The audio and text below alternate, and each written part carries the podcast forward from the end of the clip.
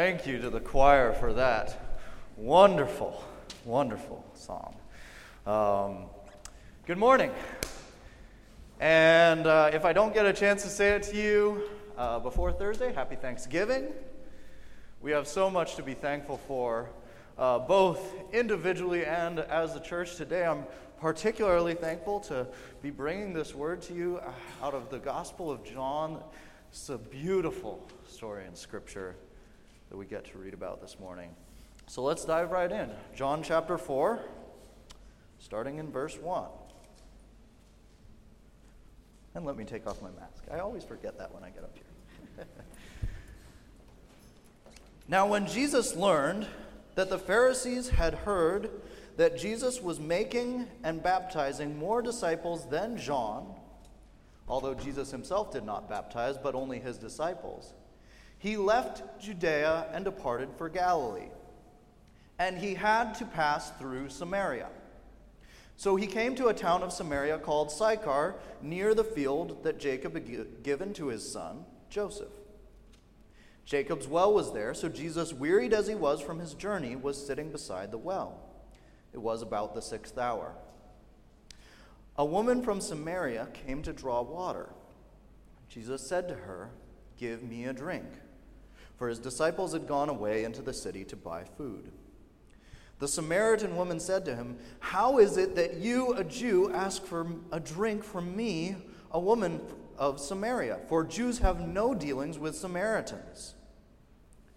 Jesus answered her, If you knew the gift of God and who it is that is saying to you, Give me a drink, you would have asked him, and he would have given you living water. The woman said to him, Sir, you have nothing to draw water with, and the well is deep. Where do you get that living water? Are you greater than our father Jacob? He gave us the well and drank from it himself, as did his sons and his livestock. Jesus said to her, Everyone who drinks of this water will be thirsty again, but whoever drinks of the water that I will give him will never be thirsty again. The water that I will give him will become in him a spring of water welling up to eternal life. The woman said to him, Sir, give me this water so that I will not be thirsty or have to come to draw water. Jesus said to her, Go call your husband and come here. The woman answered him, I have no husband. And Jesus said to her, You are right in saying, I have no husbands, for you have had five husbands, and the one you now have is not your husband. What you have said is true. The woman said to him, Sir, I perceive that you are a prophet. Our fathers worshipped on this mountain, but you say that in Jerusalem is the place where people ought to worship. Jesus said to her, Woman, believe me, the hour is coming when neither on this mountain nor in Jerusalem will you worship the Father. You worship what you do not know.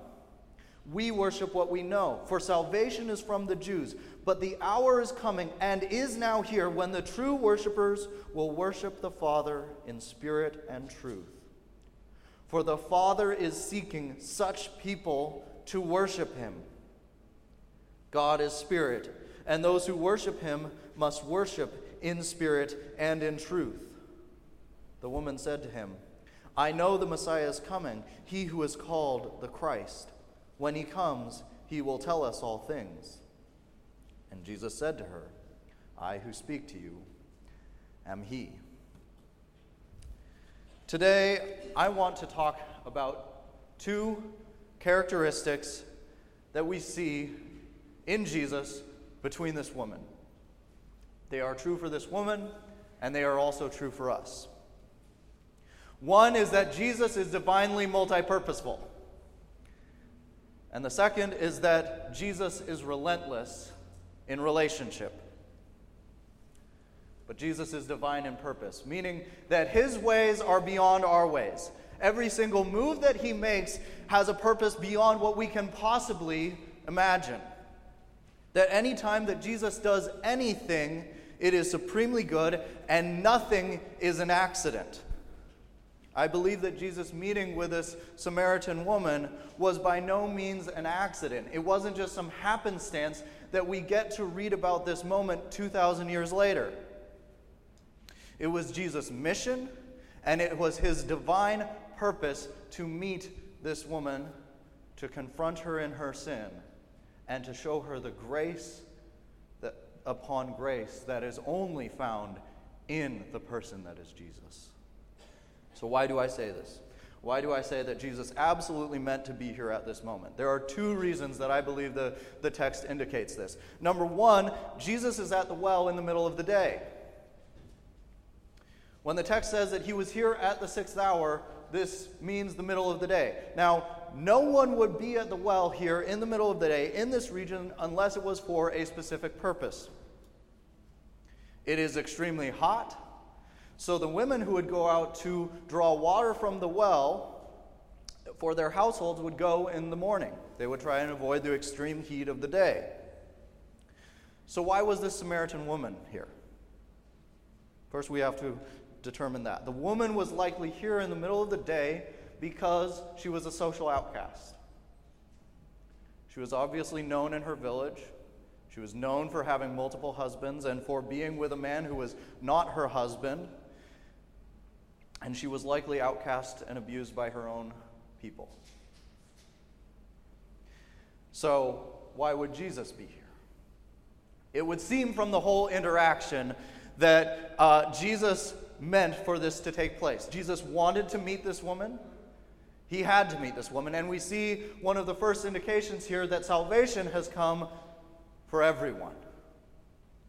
It was here for all. The second reason that I believe Jesus absolutely meant to be here in this exact place in this exact time is from a phrase earlier in the scripture where Jesus is departing from Judea to head back to Galilee. The text here in verse 4 says Jesus had to pass through Samaria. Jesus said, I, I got to go to Samaria. Now, when we look at a map, and can you pull that up for me? We might be tempted to say that this is purely geographical. Samaria is right between Judea and Galilee. So, without understanding the cultural context of the time, we might be tempted to say, okay, had you meant, okay, it's the direct route. But no good Jew would pass through Samaria. No good Jew would pass through Samaria. The Samaritans were considered unclean group of people, and we'll talk about that more later. But you would not go through Samaria at all if you could possibly avoid it, or unless you had a very specific reason. If you were uh, going another route, you'd either take the Mediterranean Sea, you would go around, which was admittedly long, or you would take the Transjordan route, crossing the Jordan River, going along the outside to specifically avoid Samaria to the Decapolis, and then crossing back into Galilee. So I would suggest here, based on what we know of this culture of exclusion of Samaritans, that when Jesus says he has to go, he is not speaking geographically, but because he absolutely had a set purpose in going to Samaria. Had to meant, I've got an appointment and I've got to keep it. And I think this is warranted because of the interaction. I mean, Jesus knew everything about this woman, he read her heart completely. He knows her whole life. And, and why would we think he only knows that when he sees her? As if it's, okay, he, he can know my heart as soon as he sees the whites of my eyes. No. Jesus knew this woman long before he ever saw her. Before he ever got to Sychar, he knew her. Now, I don't know if either of these reasons are specifically what Jesus had on his heart when he said he had to go to Samaria, but they are suggestions of what may have been going on and to tell you that Jesus is not being moved around by any forces other than the will of the Father. He is not being controlled or moved around. It's not the Pharisees, as we read in the first two ch- uh, verses, where it talks about the tensions between the Pharisees and his disciples. That he's not being forced around by the Pharisees. He is not afraid to confront them. We already know this from multiple passages in scriptures. And he is not being controlled by geography. He is doing what he is doing because it is the Father who has given all things into his hands. And he is being gracious. It was gracious when Jesus began his ministry when he did. It was gracious when he went to the cross when he did, not sooner, not later. And it was gracious that he kept this appointment in Samaria. It was gracious when he confronted this woman. His leaving Judea and heading through Samaria was purposeful. Remember when Pilate was talking to Jesus and he says, Don't you know that I have the power to let you live or to kill you? And Jesus says, You have no authority over me except that which has been given to you from above. Our Savior is always in control, He is always sovereign. And He is always, there are purposes beyond what you can possibly imagine. And His purposes are gracious for those that trust Him. For we know that all things work for good for those that love God. We've named a couple of purposes of here, but there were are thousands, millions of purposes for going through Samaria to head to Galilee. Your Savior is sovereign. He laid down his life by his own sovereign power, and anytime he does anything, he's doing 50 million things that you know nothing about, and that all carry the weight and purpose of eternity. You may know one or three, maybe five, but he is doing five billion things stretching on to eternity. We have a God on our side that sees the ripple effect from every bumping molecule forever. He moves something in my life, he's got a million reasons why, and he may show me one or none. And he had purposes that we could never possibly see the impact of in going to Samaria. But he is graciously purposeful in leaving Judea and heading for Galilee through Samaria. He was determined to fulfill his Father's will in pursuing this woman. We see the beginning of reconciliation for all parts of the earth. Secondly, we see that Jesus is relentless in relationship. As this woman tries to dodge Jesus' questions and offers, we see that he will stop at nothing to break down the walls and barriers that this woman is either allowing to be built around her or that she is building herself.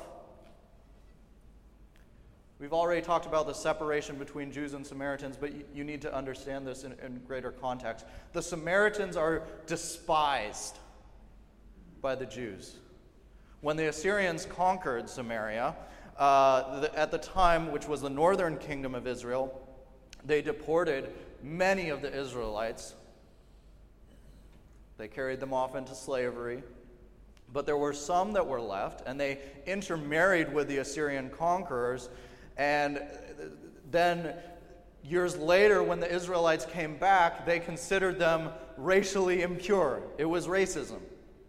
They were half Israelite, half Assyrian. Also, they only took the first five books of the Old Testament, the Pentateuch, and then they added other religions on top of that. So they were uh, racially despised, they were considered heretical, and traitors to Israel. To understand this, I want to paint a picture that I think is helpful to compare to something more recent in our own history. We are still fighting to break down barriers of our own creation, to demean and separate human beings. But 70 years ago, we had a particularly humiliating, horrifying form of dehumanizing human beings made in God's image. Imagine you come to a store and you see two water fountains. And above one water fountain, there's a sign, and it says, white.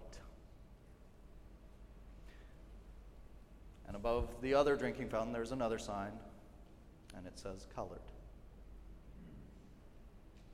And if you're a person of color in America, you do not drink from that other drinking fountain for fear of your very life.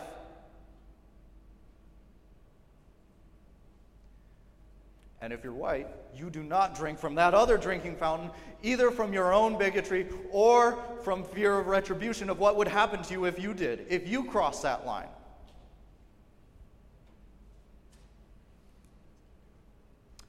We built an entire plumbing system devoted to demeaning, dehumanizing, and separating people. That's what's going on here. It's the same kind of tensions that are going on. Now imagine a woman, a black woman comes and fills a bottle from the fountain, and a man is leaning up against the wall beside the drinking fountain. And he doesn't say anything until she's filled her bottle. But then, in front of the store, in front of everyone to see, says, Can I have a drink from your water bottle? Jacob's well was there. So Jesus, wearied as he was from his journey, was sitting beside the table. who was the six, beside the well. It was about the sixth hour. A woman from Samaria came to draw her water, and Jesus said to her, Give me a drink. The Samaritan woman said to him, How is it that you, a Jew, ask for a drink uh, from me, a woman of Samaria?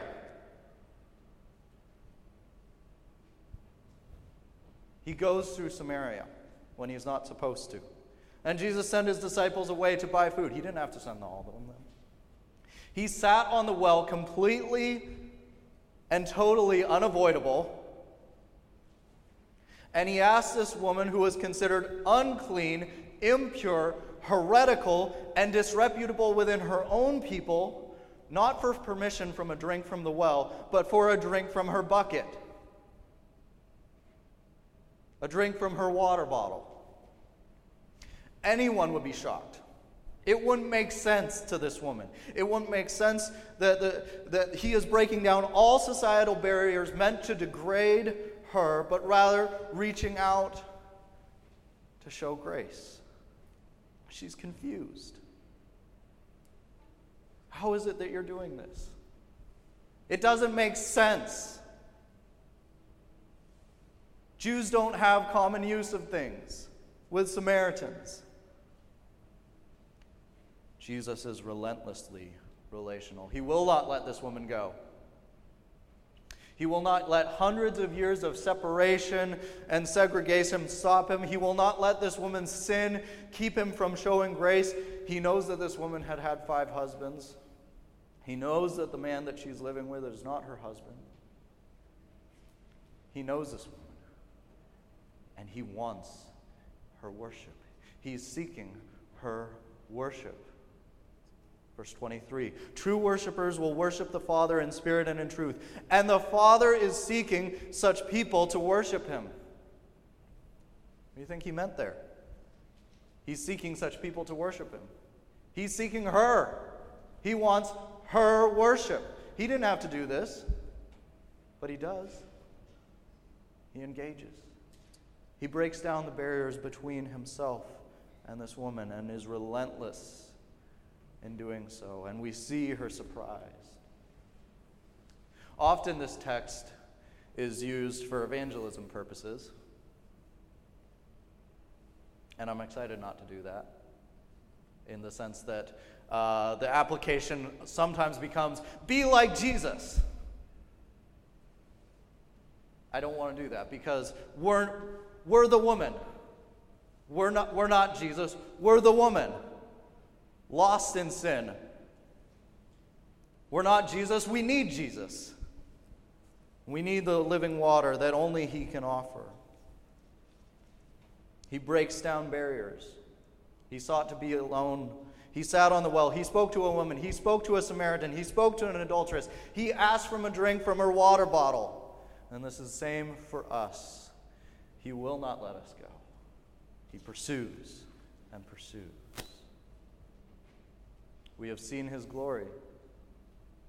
Glory as of the only Son of the Father, full of grace and truth. And from his fullness we have received.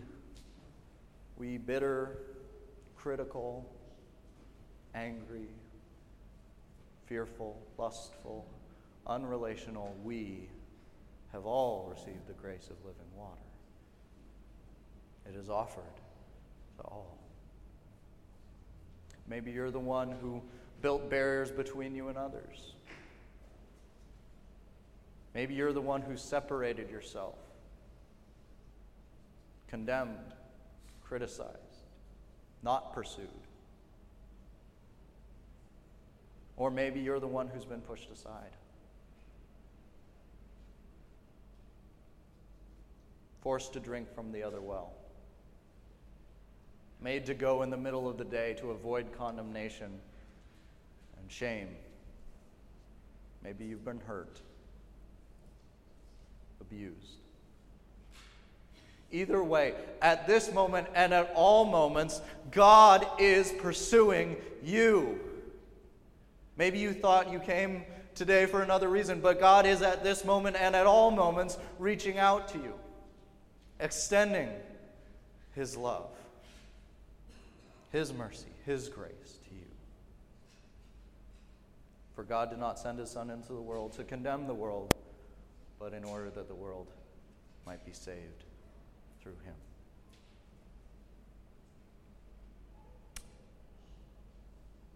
After this, the woman does something remarkable.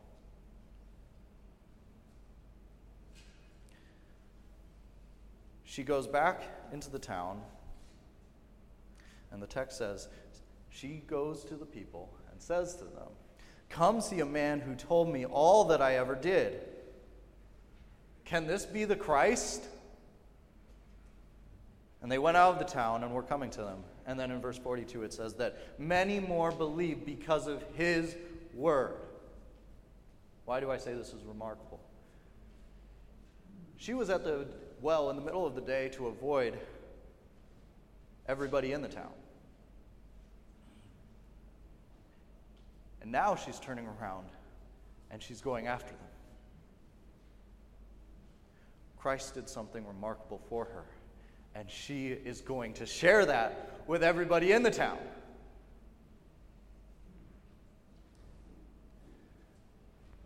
So this becomes the application. Because if you've accepted this gift, as many of you have, the call for us is to do the same for others we no longer have to feel shame because of what Christ has done. We no longer have to be afraid to talk to people. We no longer have to avoid for abuse and condemnation because we've already been given this grace. And so we can now go out and pursue the people who we were avoiding, who are abusing us.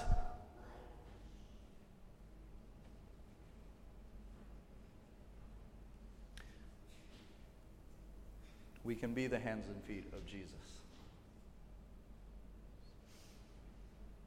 To break down barriers, to bring news to others of the grace of living water. And we have just such an opportunity today. We have an opportunity to bring this freshwater well to a village in Chad, and in meeting this physical need that will literally save lives through clean water, we will be showing the grace of living water to people who desperately need it. So I hope you stick around today for that. Let's pray.